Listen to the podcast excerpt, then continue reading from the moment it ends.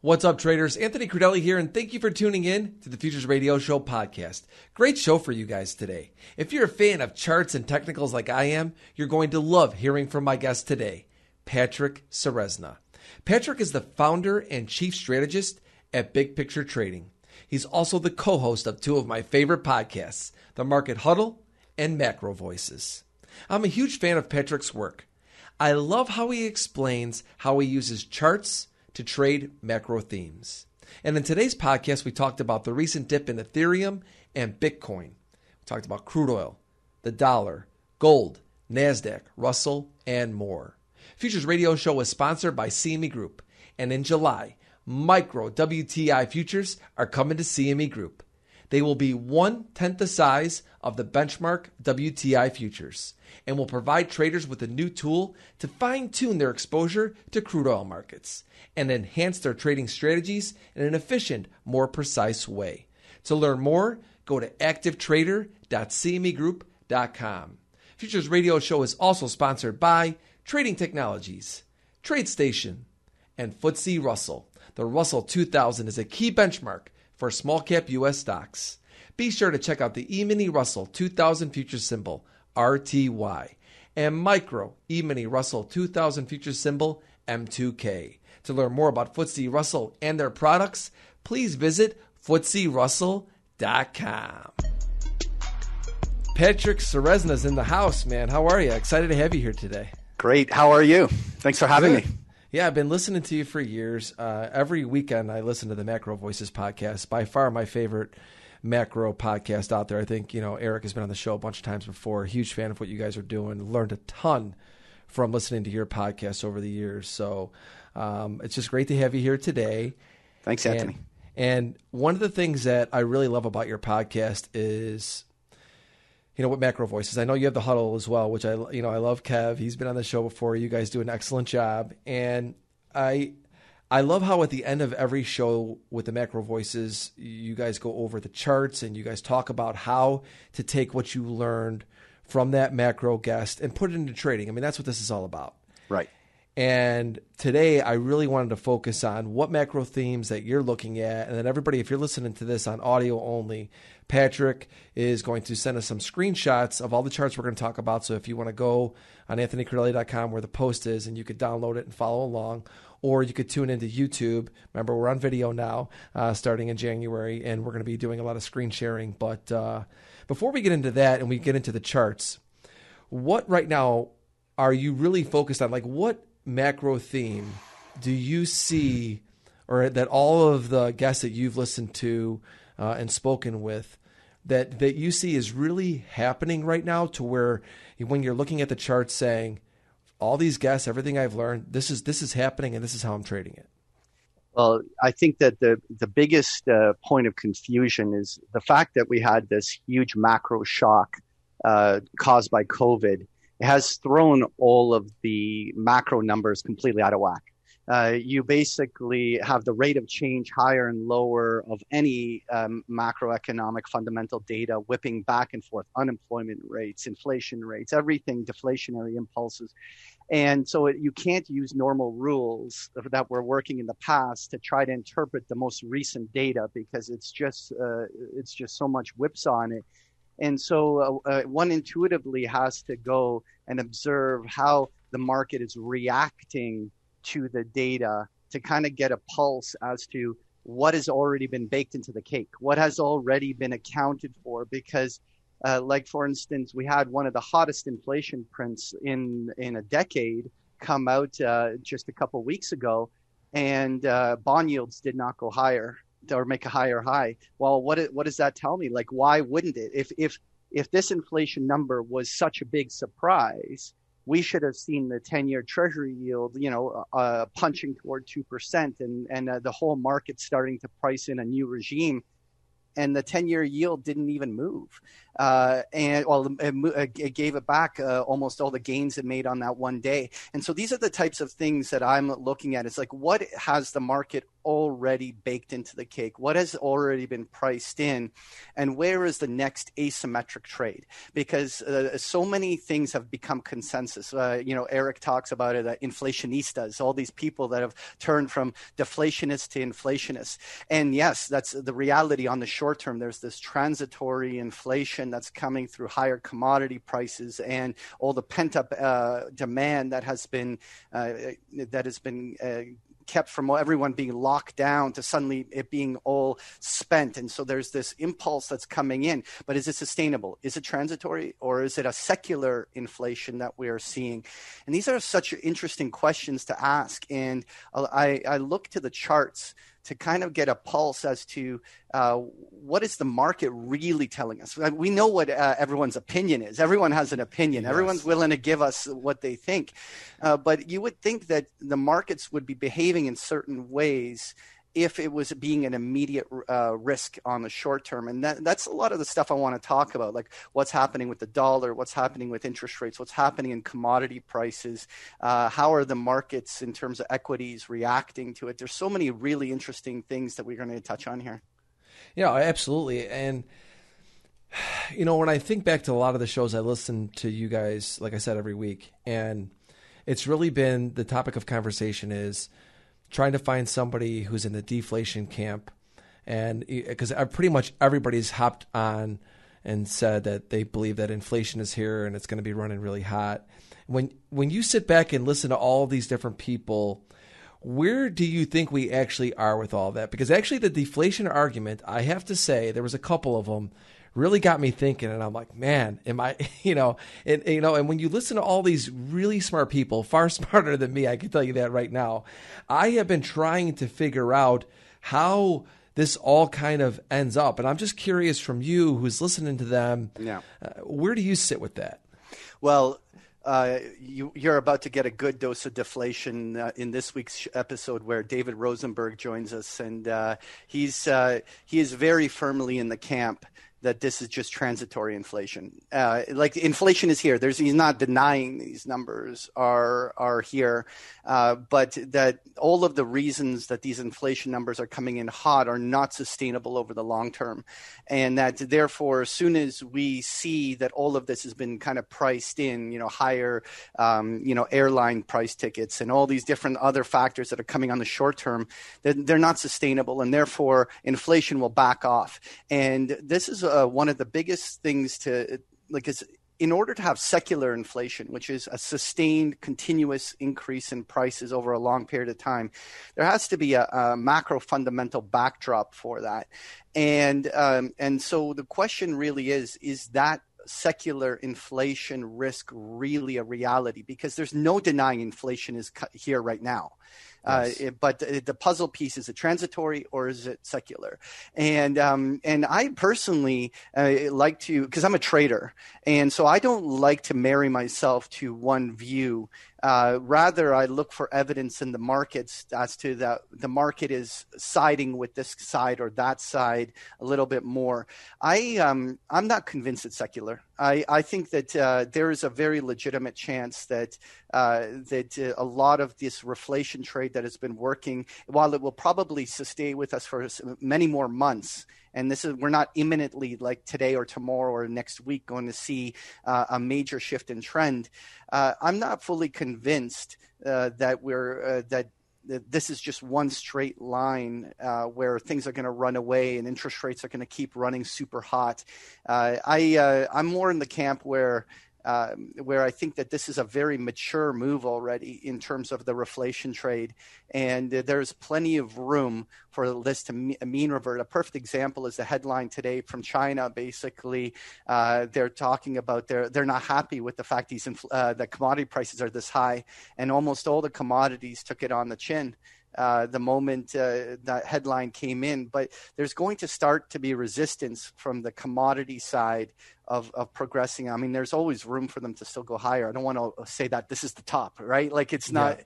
but uh, but uh, there's only so much more room for this trade, and it's so consensus too, Anthony. Like right. uh, for instance, find me one person that's bearish on copper. You, I don't know one. You don't know one. I don't so, know one. So the question then is, it's not that the bull case for copper isn't a good one, but the thing is, is how much of it has now been baked into the cake? If everyone is is um, is already in the copper trade, and this is already the consensus, uh, where is the incremental new buyer that is going to take the uh, take uh, it to the next level, and where it, it, there's so much room for mean reversion in this trade, where uh, where it's everyone's gotten way ahead of themselves and can be, and we're just going to have a shakeout at some point to get all the weak hands out of the market. I, I, there, so there's there's um, there's a lot of risks in chasing the things that have worked really well in the last six seven months. That's the hardest part for me as a trader because when yeah. I see so many of these moves and I listen to all of these really super smart people talk about how inflation is not only just here, as I think that's the obvious for everybody, the reflation is here, but then it's going to continue to run hotter. And when you look at prices, I mean, like we said, you and I are traders. It's like, how do I buy into that? I, I look at this and go, it becomes – so difficult to manage risk. I mean, and I, I look at myself over the years in the stock market, NASDAQ trader, when this thing starts to run too much to the upside, which it does seems like almost all the time, but it just becomes so much harder to manage risk up here. I'm not a momentum trader uh, by nature. I like mean reversion.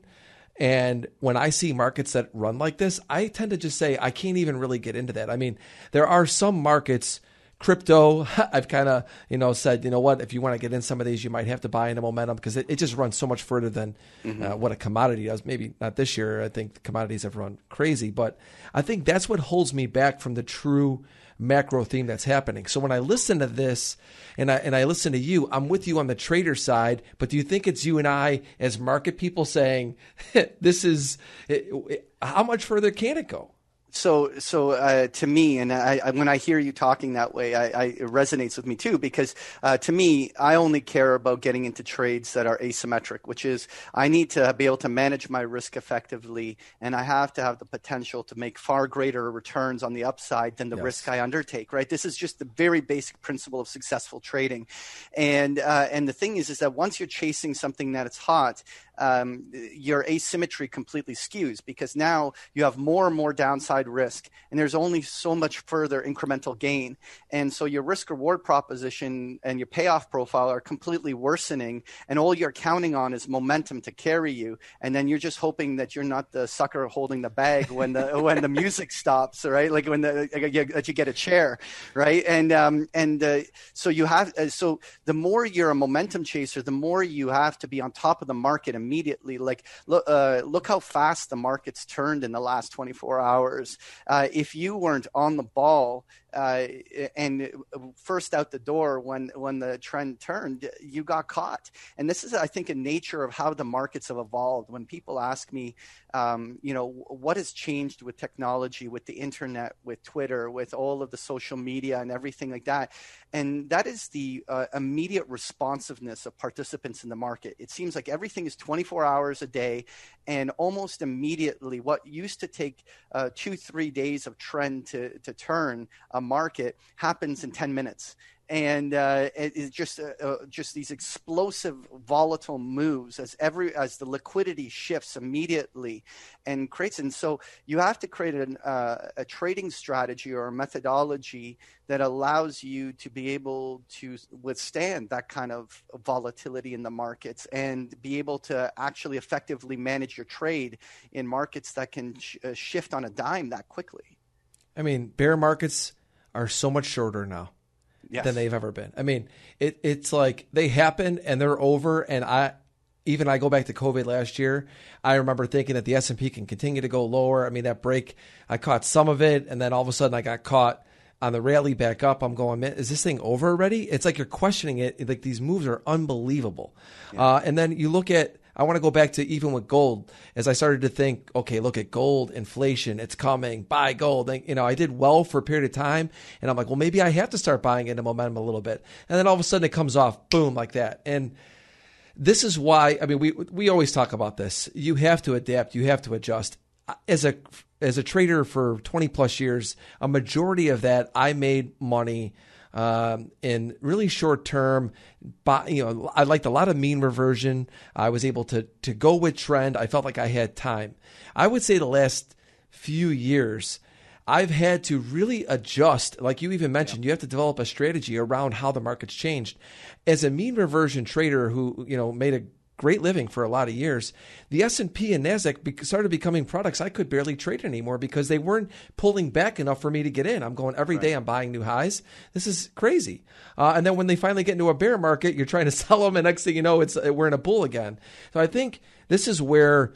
Um, you know, today I, I want to go to the charts with you, and I want to I want to look at how you are using technicals to help you navigate in these type of markets because uh, you know you've got a ton of experience with it. You you understand the macro themes well, and I want to go over how you've adapted and adjusted, looking at the charts and saying these are the themes, but this is how I have to create this strategy around that. So, uh, what are you in the mood to talk about first? Um, uh, let's go top down, right? Like uh, let's uh, because in in my macro universe, uh, I, everything always starts with currency analysis. Uh, to to me, currency, commodity, interest rate, like would go down, and then equity is the the sort of the last thing that I tend to look at.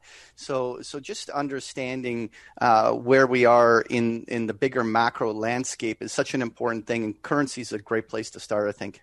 Okay, cool. All right, traders, we're going to be back in 30 seconds with some charts with Patrick. Hang tight. Replace your exchange with TradeStation Crypto. Dealing with multiple exchanges is complicated and it takes time, except with TradeStation Crypto. Because we are not an exchange, we are a broker. You have access to multiple pools of liquidity, all in one platform, in one account, one way. Trade crypto your way. Plus, earn interest on your eligible cryptocurrencies. Get started in one click. Trade the global markets with Trading Technologies. TT is the world's fastest commercially available futures trading platform, now with integrated tools for advanced options trading, cryptocurrencies, and trade surveillance. Learn more at tradingtechnologies.com. Welcome back, traders. We now have the charts up, so if you're listening to this on audio, uh, make sure you either go to anthonycrudele.com, download the charts. That's uh, Patrick actually put together a PDF for everybody to go and to be able to follow along if you're listening on audio. And of course, you could check us out on YouTube. Patrick, you've got the dollar index up. Tell us what you're seeing.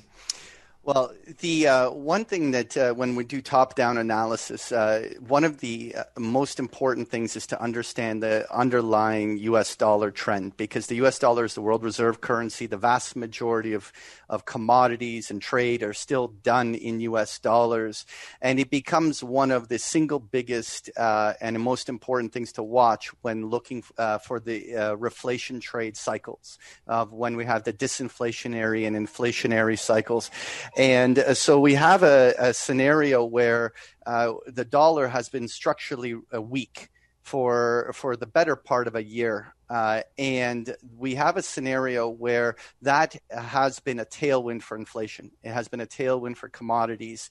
It's been what's been driving it. But when you look at this trend, it looks like the dollar's made a big move. And one of the things that I kind of reflect on is that when we go to a monthly chart and look at like in several decades of US dollar uh, price action, one can see the last five years has not actually had very much dollar movement at all. Uh, like we we more or less have had extraordinary swings, and this is not about the U.S. dollar losing its world reserve currency status. This is not about the, some doomsday thing that that is coming. It's just the dollar and currencies tend to go through some quite some significant volatile uh, trend moves.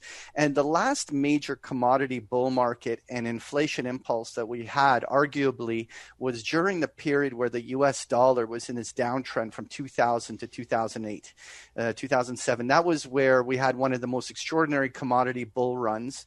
And it was with a, a huge weak dollar uh, tailwind behind it the, the whole time. And I think one of the single biggest macro questions to solve is that uh, are we imminently going to see a breakdown in this dollar out of this five dollar uh, five year trade range? Uh, and begin some new downtrend. I don't know whether I'm ready to stick. There's no shortage of guests that we have come on that that are quite dollar bearish. Uh, and while I respect their arguments, I'm not ready to uh, to be in that camp uh, full throttle. But it, it would be technically significant if we started to see the dollar index breaking below the 90 level with any real gusto. Uh, and it would really uh, give some real strong tailwind to a commodity bull market and uh, and really feed a potential secular inflation cycle. And I think that um, while I'm not sh- uh, sure I want to stick my neck out and say this is a certainty, but this is uh, a, such an important chart to watch, in my opinion, because what the next move in the dollar will be is going to have such an important role in determining um, you know where where we're going next. I gotta say, the Luke Gromen episode this year about mm-hmm. the dollar and all that was one of my favorite ones. Yeah. Yeah, and you know that really opened my eyes a lot. I listened to that one a few times. I actually tweeted about that one, and so staying here with the dollar, let's just say it starts to break out. I mean, you look at it to the downside. What are you going to be looking for from here? I mean, you said top down. Talk to us about what's next that you'd be looking at well, overall, the entire 2021 year has been just a, a two, three point trade range, more or less. Uh, you can contain the majority of almost all the dollar price action this year uh, into the 90 to 92 handle uh, zone. And uh, and so, it, really, in my mind, the dollar's been non-committal and has been actually a non-factor since the start of the year, and uh, and we're at a major support line like this is the lows of uh, of the year and the lows of of several years at uh, at this stage down along this bottom end, and um, and it's very consensus to be bearish the dollar. And the dollar's been very weak, and the price action has been just outright awful. Like every rally failing, very distributive in its nature. Uh, it's been so easy to be long just about any uh, currency cross against um, against the dollar outside of the Japanese yen, and uh, and so what I kind of asked the question, we are out of consensus, uh, like it's out of consensus to be bullish the dollar, and it's at a major support line. Uh, watching here in the next month or two whether the support holds and offers the dollar a reaction, especially what if we're in a risk-off cycle? What if uh, the equity market's rolling over, and the fact we've seen highs in uh, in all the uh, the big innovation things like uh, ARK and and Tesla and all these other stocks? What if we are in some sort of risk off uh, cycle. Let's not call it a bear market. Let's not call it some devastating market crash, but a period where these stocks are going to, like we were talking, mean revert, just uh, give back a, a, good chunk of their earlier gains and base at lower levels. Um, during a risk off cycle, typically the dollar has done well. And and we're seeing the dollar not react at all to this. And it'll, it'll, be really interesting to see whether the US dollar bounces off this level. I think this is one of the more interesting puzzle pieces to solve here. And more importantly, if it does break down, uh, then it really does support the idea that commodities um, uh, really can. Uh, still have another leg higher, uh, yeah. it, and that's uh, that's definitely where we're going to go with the with the next few charts. Yeah, I, I think when I look at the dollar, the first thing that I'm thinking about is if it does start to break out here, that that does support that commodity commodities continue to p- push higher, and what that does to so many other markets as well. I, I mean, I think if this dollar starts to break out, it's going to be interesting to see first h- how fast of a breakout it is to the downside, if it does happen. Yeah. What starts being really sensitive to that right away? Um, because don't you look at because there's so many things that are going to be compared to the dollar mm-hmm. that we look at all the time. I mean, dollar is one of the first charts I look at every single day just to see yeah. where it is. Is the first place to look for the, the highest amount of sensitivity probably going to be commodities? Is that Absolutely. where you would look, right? Absolutely, because the other reactions are are have a huge lag.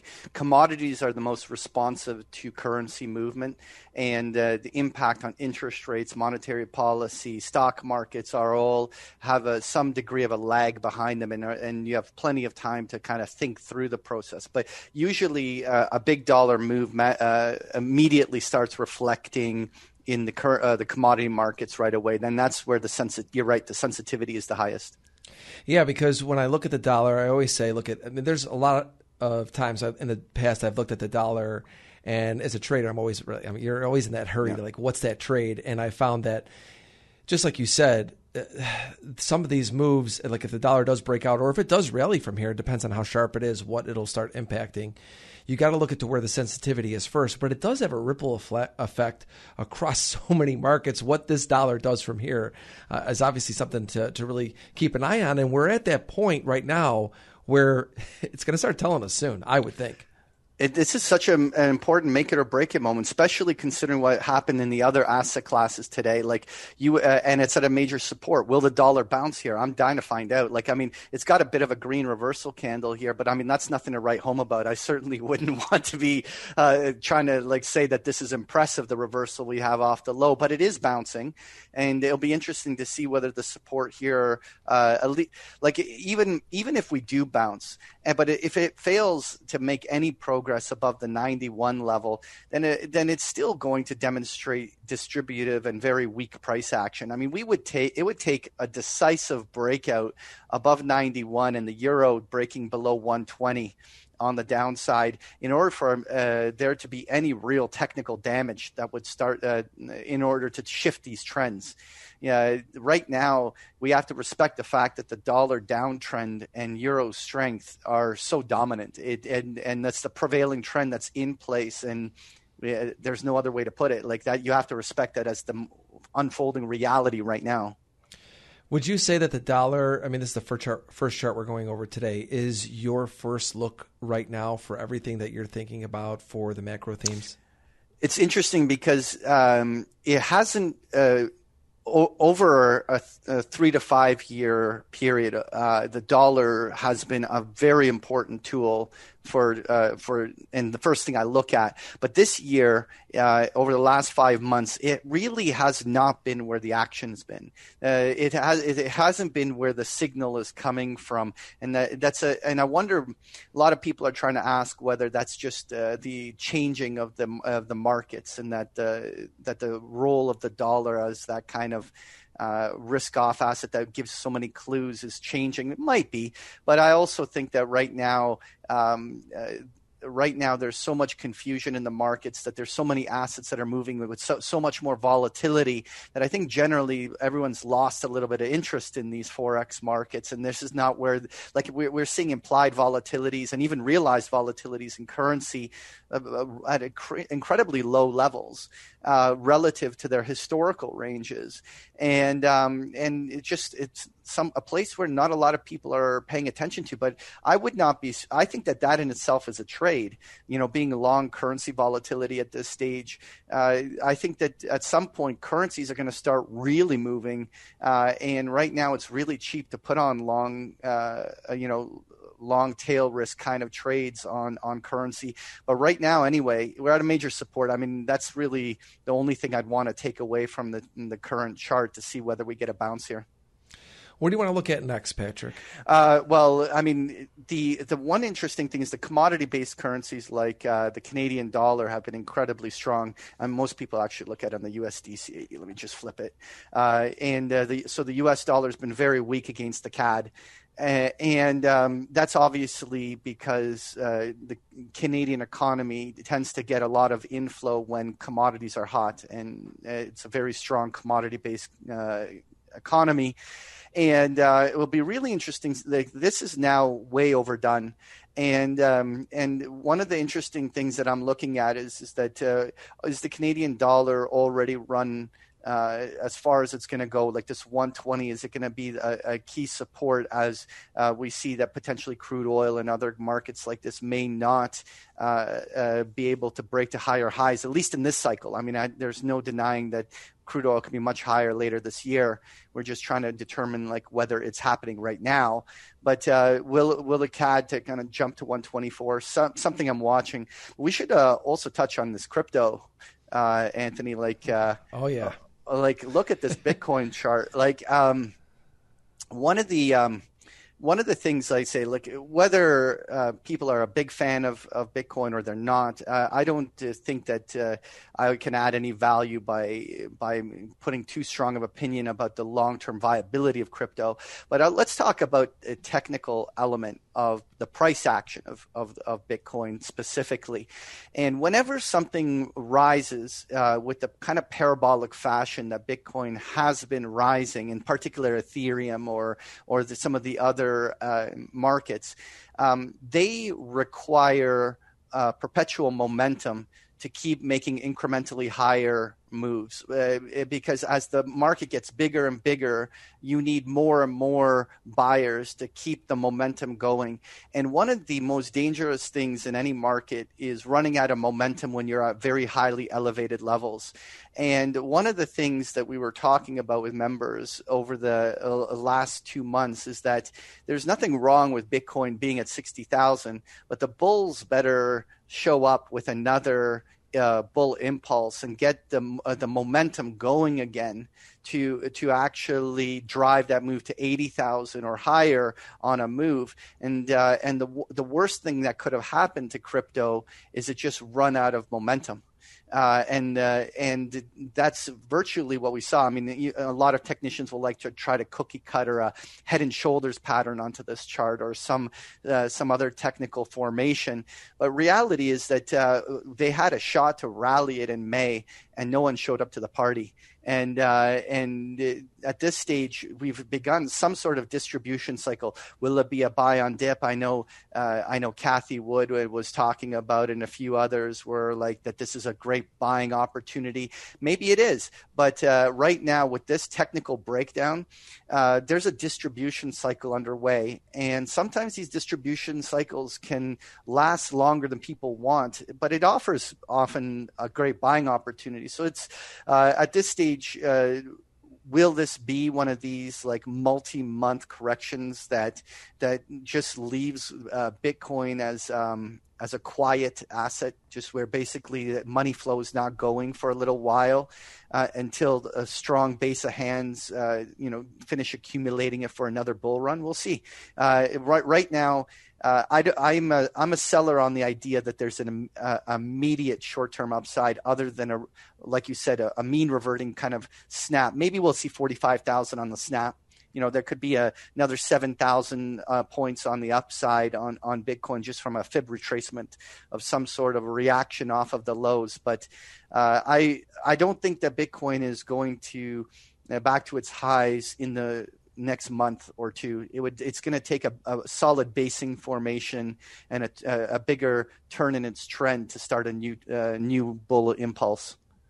Couple things. First, I totally agree with you on the momentum side of things. You know, when we look at crypto, when it gets up to these prices, like you said, it, it's it feeds off of momentum. I mean, this yeah. whole crypto trade has been psychologically for me trying to wrap my head around not only what crypto is, been spending years talking about it, and I'm still probably not super clear on it, but I mean, yeah. I definitely uh, understand it a lot better now. But the trading side of it, it just feeds off of momentum. It's just what it does. But one thing I will say about what I see here on the chart today is capitulation. I mean, I'm not saying that yeah. short-term you know, capitulation. Absolutely. Yeah. And when we absolutely. look at when you know when we look at all of these we just talked about this earlier these bear markets how fast they how fast they come and go uh, like we said i don't think we know what's going to happen here in bitcoin but i look at this and i say to myself when these moves happen as fast as they do up or down but especially yeah. down and these are the opportunities I, for me personally, would want to be a buyer in. I didn't buy any Bitcoin today. I really don't trade much Bitcoin. I trade more Ethereum and I trade yeah. a bunch of other altcoins. But when I look at this and when I think about it, if this was the S and P or if this was something like that, and everybody. I'm not comparing Bitcoin to the S and P, but my point is, if I saw action like that, I'd be like, I've got to buy it. Especially for the people out there that want to own Bitcoin. These are the moves you want to get in because I was watching it this morning, Patrick, Yeah. and I got to tell you, it was. I was looking at it going, how do I even step in here? I said, you know what, step back because I, I was just watching it just drop a thousand at a crack, and I'm going, you have no, I have no edge here, and I have no way of managing risk. But now that it's stabilized somewhat, you look back at it and say capitulation. That's just what it comes to mind for me. So, so uh, I'll agree. And so here's here's the analog that I'll put out to you that I, the way I'm approaching it. Uh, so there is clearly some sort of a short-term low that was that's being established, and a reactionary snapback rally is par for the course. Like you're uh, getting, like I said, forty-five thousand by tomorrow, the day after, is something that wouldn't shock me.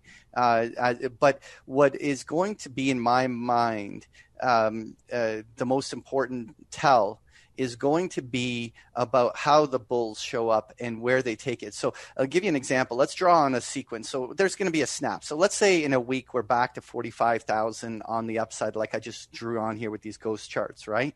Um, if the price action starts to uh, over the next month just get heavy it could easily break for another uh, round, and it, and this was just nothing but a retracement on the other side.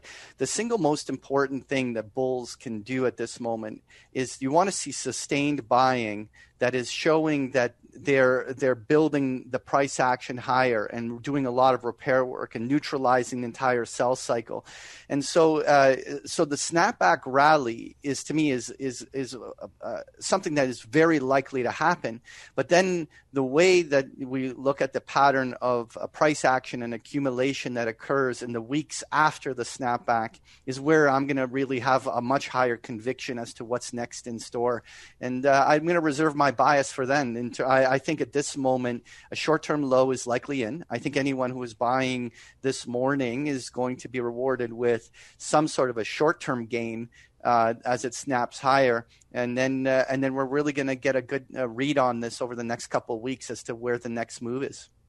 I agree with you completely. And everybody, I loved how he just kind of laid that out. I mean, because you always have to have a plan, and what you look for, especially off of these capit- capitulation moves, is exactly what you said. I mean, this goes back to even reminded. I said the S and P when I went back and saw that low last year uh, when it happened, and um, you know, I think it was March and I saw how it just started to build. I mean, I fought it for a little bit, but exactly like how you said, it, almost the way you drew it is somewhat similar to how the S and P looked. Um, Yeah. Off that low, and it's Exactly. really it was one of those things where you look at this is where I think we were talking about this a little bit um, before we came to the charts is how we've had to really psychologically I've had to change how I think about some things and how I'm approaching my my trading business because these moves happen so much faster. And uh, th- like like we said it's, it's momentum on the way up then it's a capitulation it's a bear market so fast it's over. And that's just really in our I I don't know how long you've been doing this. I know you've been doing it a long time. That's so different from what we did for a lot of years that made money eh, right? I mean Yeah. this is just you wake up you see this sometimes and you're going wow I mean, and it's just it's a wow every month almost in Yeah. a different market. It it just is. It's it's really um, it's definitely taken something for me to get used to and wrap my head around in my in my game plan. Uh, what do you want to go over next? Uh, maybe go to Ethereum now. I don't know if you've got Uh, ETH up yeah, there. The, what's interesting about Ethereum was unlike the momentum loss um, uh, that we saw in Bitcoin, Ethereum was much more of a, pattern that we joke around on the market huddle. We call it the Eiffel Tower formation, uh, and uh, and it, it it's where you have an acceleration of the upside, like using trend lines just to uh, look at the slope of uh, of the trend you see that there's an acceleration of trend on the upside. And uh, whenever you, you see this, whether it's in lumber prices, like we saw on the charts of lumber, or uh, so many of these other commodities have been doing this, or whether it's in Ethereum, uh, I, I love that uh, there's that one rule uh, of Herbert Stein's law, which is that uh, if something cannot go up forever, it will stop. And when something goes, uh, when when something basically is going up at this rate of change, um, it's either going to be larger than all other assets combined because it can't grow at such a logarithmic parabolic rate, uh, that at some point, mean reversion of that parabolic rise uh, is just something that naturally happens. And it's not something uh, to, that's specific to Ethereum. We see this on every market. Silver did this at its peak. Um, uh, Lumbers do, uh, just recently did it off of its highs. Every market does this. It just so happens it's happening right now in Ethereum.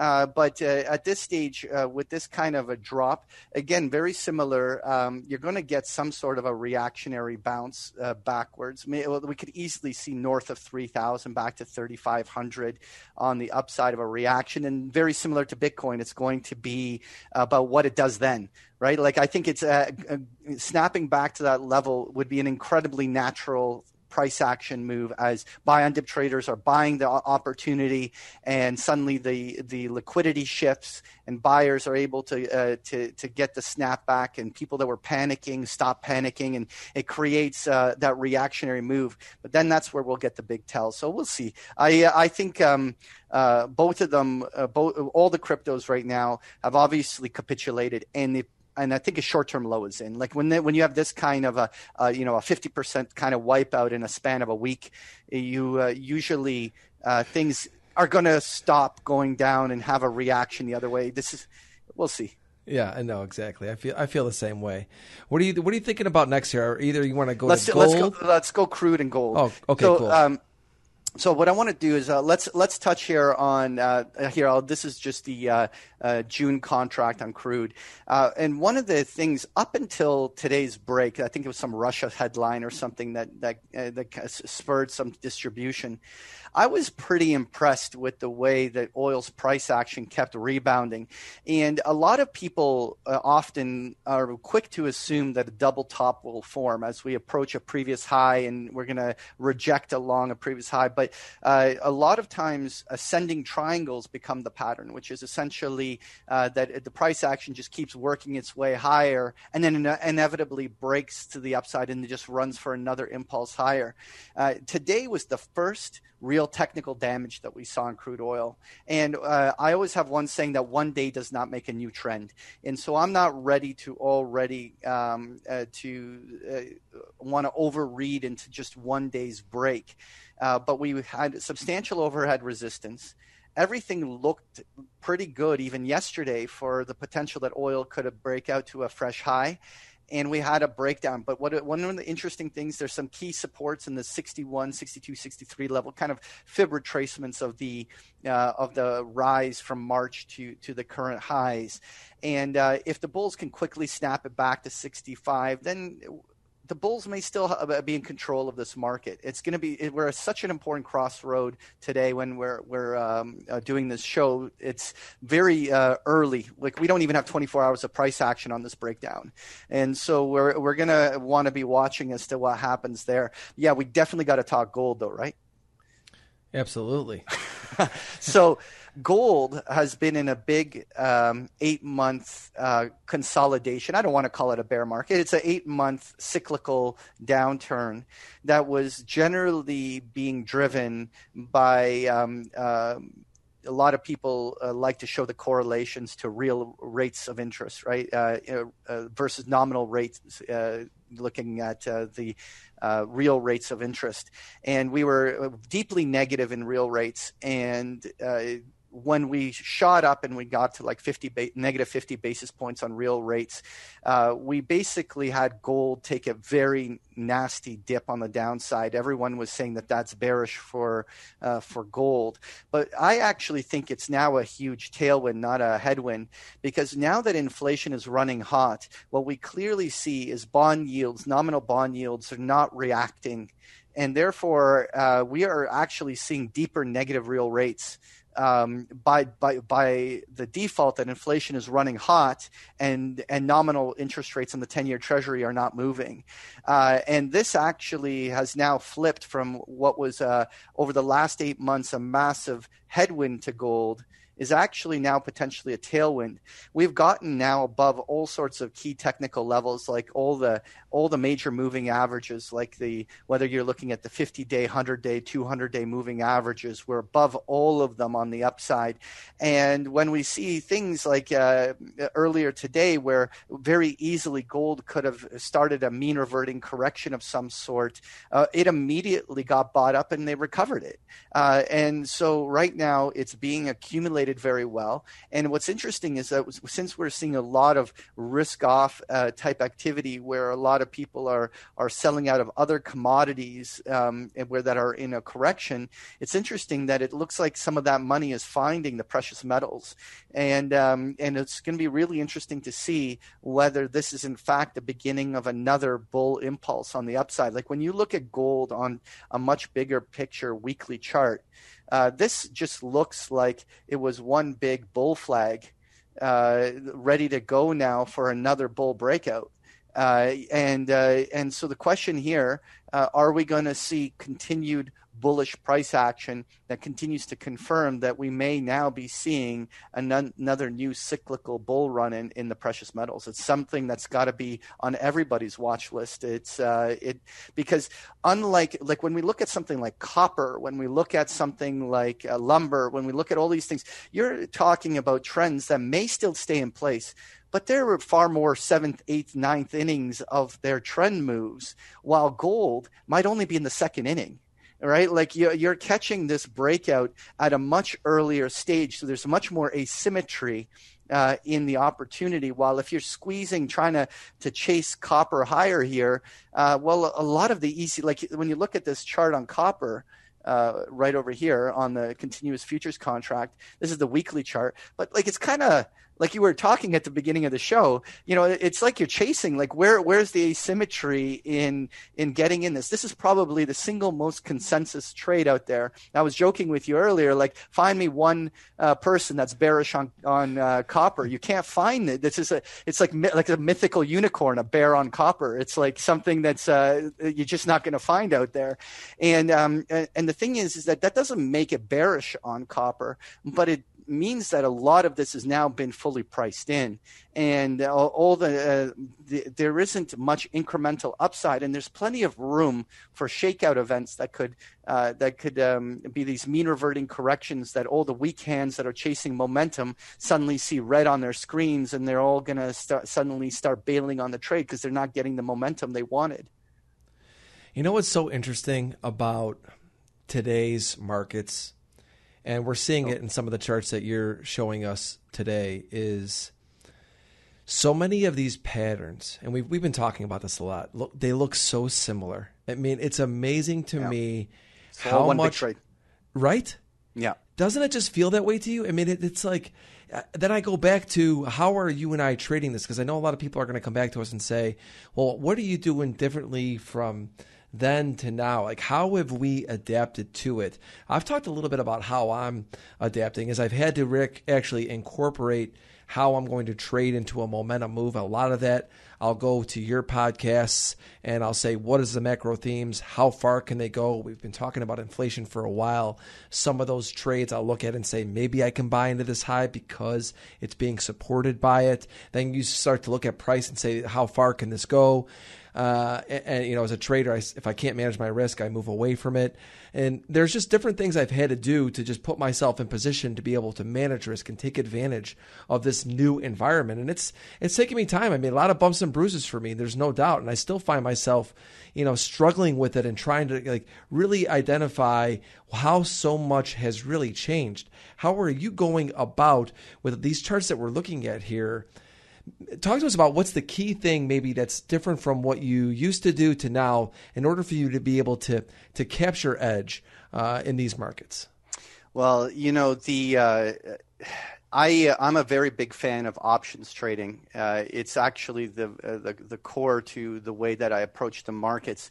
And what I find is that uh, the convexity that you get in in being long gamma with options. And the fact that you essentially uh, have a huge upside, and the, you, the, more rights you get, the more the option behaves like the underlying security. But you have a very defined risk and a way to manage it. It allows you to have more staying power than when you're uh, trading the underlying futures or or securities directly, because uh, you have to manage uh, your risk whether you're trading, uh, uh, you know any one of these assets, you have to be very diligent about your stop losses or when the trend is shifted or how you're managing the risk. And I find it, it much easier to implement uh, my risk management through using options. And that's that's just the way that I've started to approach. And I find it much easier to navigate this chaos when when I'm uh, putting on the trades through those types of ways of expressing it. Funny you say that because actually for gold, I I've talked about how I, I, did really well trading it at the middle towards the end of last year. Then I started to get chopped up. I continued to want to be bullish gold. I thought that that trend was going to continue. I kept trading around a core position uh, in the future side of things. Just really was just kept stopping me out. You know, buying back in, take some off, get stopped out again. It just was one of those things. This last time around, when I start, saw it start to stabilize, hold above really the 50 day moving average, I was keeping an eye on it. I went to options because I, I said, you know what? This trade has chopped me up so much. If this is going to work, I need to go further out. I bought miners this time, and which I thought was, a, you know, I said, okay, I could still participate. I don't have to be in the futures. When price, and there's certain days that where price is really good, uh, confirming everything to me, I could use the futures. But I agree with you. I mean, it's so. First of all, like we said with these markets, if they're going to start working, the momentum is so is is one of those things where it's going to go so much further than you think probably anyway. So you might as well get into something to where you could have a stronger hand in the market. And options for me on the gold side is where I've moved in with that particular market. Um, so I totally can see that, and it's uh, actually maybe I want to see if you want to pull up st- uh, maybe Nasdaq next. I'd like to see what yeah. you think about that because this is another market where you know, I really wasn't trading much of it at the beginning of this year. And once again, we're going to say the same things. I just, I'm not going to just keep buying highs, buying highs. I finally saw it start to come off a little bit. You know, even looks, you can see it's pretty much like a double top up there. I think the activity now for a day trader is starting to get good. What are you seeing here in NASDAQ? Uh, well, I think the Nasdaq is a, is a, such an interesting market because one of the um, things, whether you uh, hear guests like uh, Julian Brigden or Harley Bassman talking about these tech growth companies are basically like uh, 70 year duration bonds. Like they are basically long duration bonds, interest rate sensitive because you're discounting all that future growth to the present, and interest rate sensitivity is huge. And so in this reflation trade, uh, stocks like Apple have been struggling. Right, the, the these FANG stocks, these kind of stocks that drive the Nasdaq index, uh, have been uh, just preventing it from be, uh, playing its traditional leadership role, which we've seen over the last five years. The Nasdaq materially outperform in a big way, but it's now a contrarian play because um, what if I'm going to give a what if because I don't I'm going to use it as a forecast. Well, what if inflation is transitory, and what if uh, uh, it's not about to run away? And that uh, at, on the other side of this will be some sort of disinflationary impulse on the other side. Uh, this might be an extraordinary buy on dip opportunity on some of these stocks that have now become out of favor. Everyone's chasing the cyclicals, everyone's chasing the miners and the uh, and all the basic materials stocks, and they're even chasing coal miners now and stuff. Like it's crazy, like what we're seeing, what, what, we're seeing in terms of like what's hot. And um, and what's interesting is is that a lot of these big tech names that have been what has been the darlings and everyone loved them have been left for dead and I I'm, and I'm not forecasting it, but it's a what if. What if inflation does not run away? Uh, many of these stocks might be buy on dips, and so this entire pullback on the Nasdaq is holding fib levels. Like this entire pullback toward thirteen thousand has actually come right to the uh, you know fifty to sixty one percent retracement zones of uh, of a pullback. Um, if if this isn't a bear market, which I'm not convinced it is, uh, if it, then the stock market at some point is going to be a buy on dip.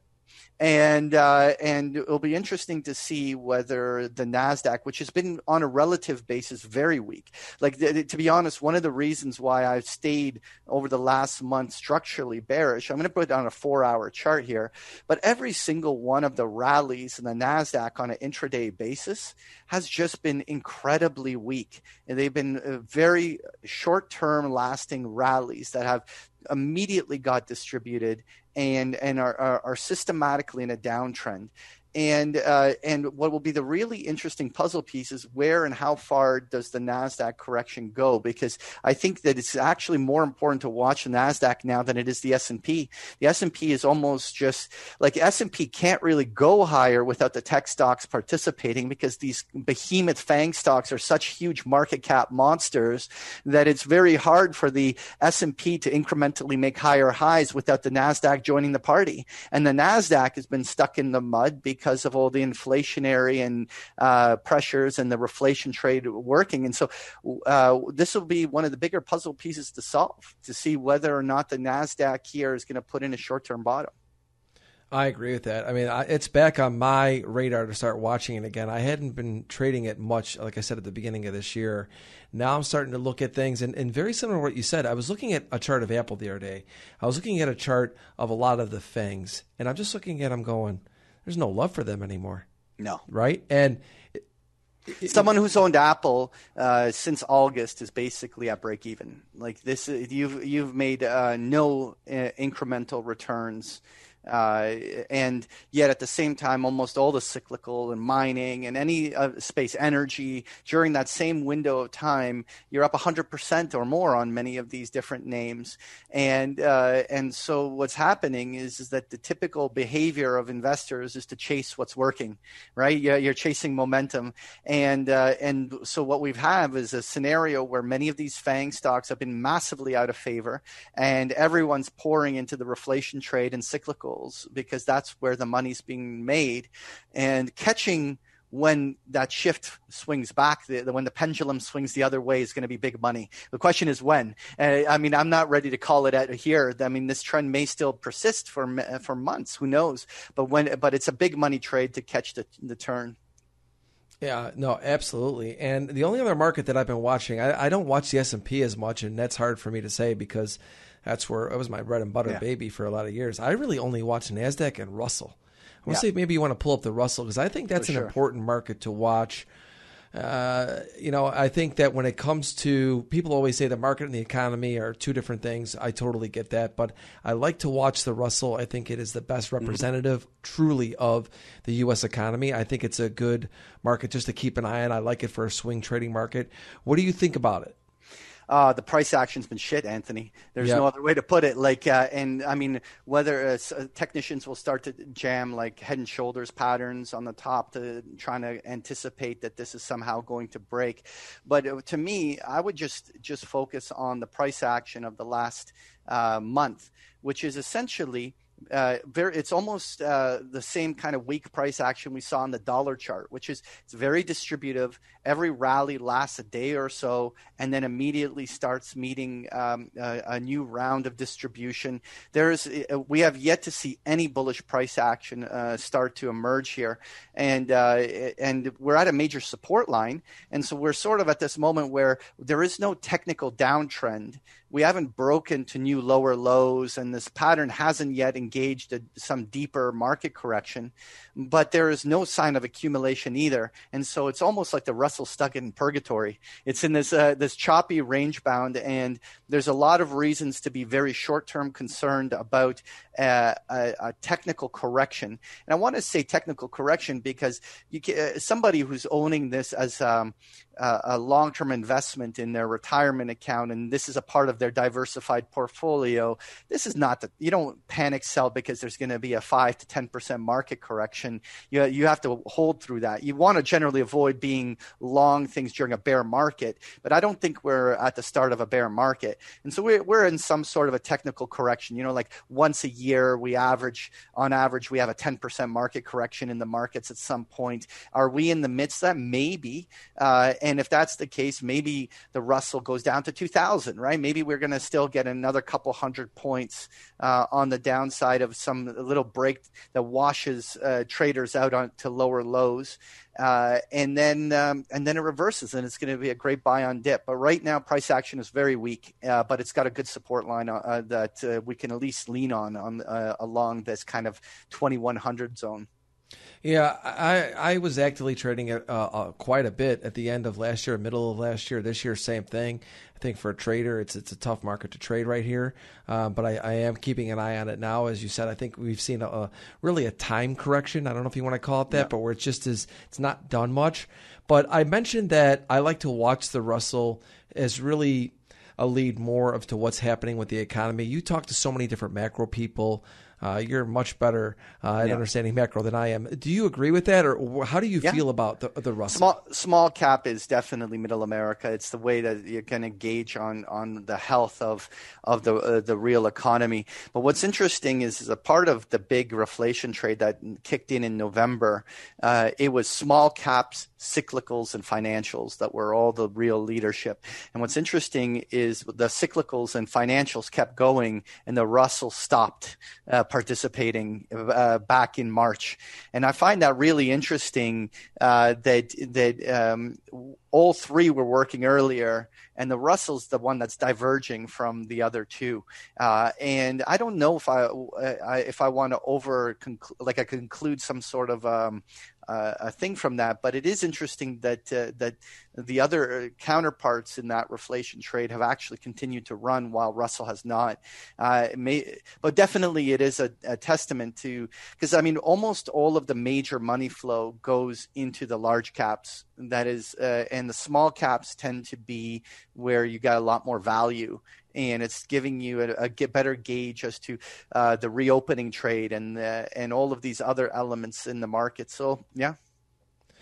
Yeah, I mean that's why I'm watching this right now. Nasdaq. It's it's funny, you know, I haven't been watching much of them for most of this year. I think now it's starting to get very interesting after hearing you talk about the Nasdaq and tech. It, I, I just feel like there's going to be something there to start playing soon. I just feel it. It's one of those things where, you know, we all go through our charts all the time and you watch uh, all these different macro themes happening. You see what's going on. And now all of a sudden I'm getting like this thing in my stomach where I'm going, you know, start looking at this NASDAQ. Because, like I said, I pull up the Apple chart, I'm pulling all these charts, I'm going, these these stocks don't go without love for too long, and and who knows? Uh, I just know that in my mind I'll be watching them, and I think that it's going to be stock market could start becoming the talk again. I don't think it's too far away from that happening. Everything really lately has been commodities and crypto. Um, Anthony, I have to agree with you. Like I, what I believe in trading is that there, there's a cyclicality all moves. Everything is a buy opportunity at some point, and everything is a sell at some point. And the problem is too many people, uh, uh, you know, uh, want to fundamentally anchor themselves on some belief uh, of, uh, and and they get too invested emotionally and they don't see before them where the trade is. And in the end, I only care about making money. And when something is a buy, I buy it. When something is a sell, I sell it. And I do, and I don't get married to nothing. Uh, you know, like uh, and uh, and I think that's the, the the best way of approaching. You have to have this neutral state in your brain where look, you, just because you like something doesn't mean you have to own it the whole time, uh, right? You you have you have to you have to kind of ask yourself when is there the asymmetry in taking the opportunity? And when it's not there you just don't trade it. You go where there's another opportunity. You have to have that mental flexibility to be able to walk away from something and leave it alone for a while. Yeah you know really growing up as a trader i felt it was so important really just to stay focused on one market and just trade that one market and become I don't want to say a specialist, but really, uh, it just really refining your strategy for that one market, and that really worked well for a lot of years. And as we said, markets have changed. They they've yeah. changed so much more than I could probably go over in just a, in this one podcast. Um, they've really changed a lot, and as a trader now. Like I said, somebody who believes that you really should have just been trading one market. I still think that there is definitely uh, the ability to make a living just trading one market. I do believe that in one style. But for myself now, I've evolved to where when things go uh, in a market where there's just nothing to do. Like I look at the Russell, I go from trading it every day and all these positions to I look at this. I really wouldn't be trading this for the last four months, and then yeah. all of a sudden it comes back into play.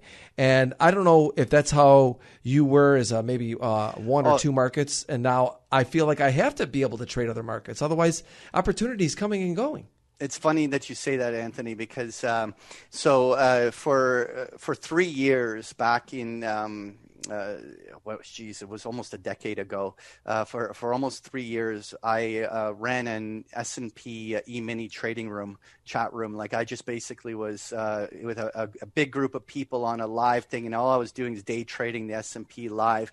And I did it for three years, and it somewhat uh, was uh, was successful enough to keep running it for a long period of time. And but what I found was that I was exerting so much energy into uh, to trading the SPOOs, yet I was making all this money from all of the trades that I was just buying and holding and, and actually managing and thing. And that's why that's where I evolved. Um, uh, you know, a part of my uh, the whole thing of big picture trading is is that we're trying to we trade everything holistically. We look at all of the markets and ask where are the opportunities and where can where um, uh, can you uh, put on a trade and uh, leave it alone, allow some big opportunity emerge. And you have to be able to leave the scope of just one asset, uh, which, of course, if you're a day trader, you want to focus on just the intraday charts on one thing. You can't be spread too thin. But, but uh, when, you're, when you get into macro and you get into that space, you want to be able to take that holistic view and see how all the markets interconnect and influence each other and where where all the different opportunities emergent and you have to be able to step back and look at it that way. For me it's come down to i like to see a dominant trend that i could capture take advantage of uh, you know. I like yeah. to think one side of a market. And i used to be somebody who was in and out on both sides all the time and the mach- machines just started chewing me up. I mean that's just the way it is. So i i started saying to myself okay if you're going to compete at the level you've always competed at, you have to start adapting to this new type of market. You're not going to win on speed. I've got to win with a stronger hand in the market. Let them let the markets yeah. identify a trend. So I started getting into macro. Uh, you know, see what's happening on the macro theme. Look at your bigger picture technicals. So much more important to me now. Where I see a dominant trend, I trade one direction in that market, whether it's uh, swing position, day trade, use options. But in my mind, I'm I'm convicted to that one side. And if I'm wrong, fine, I could deal with it. That's part of this business.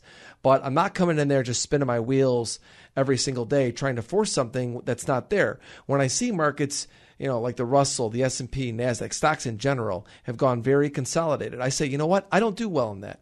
Okay? I used to when I was scalping, things have changed. Machines are better than me at that now. I stay away from it. You know, when I see a trend that I like, I've been I was pounding the table this year on Ethereum. It's been great for me. I mean, I gave a bunch back.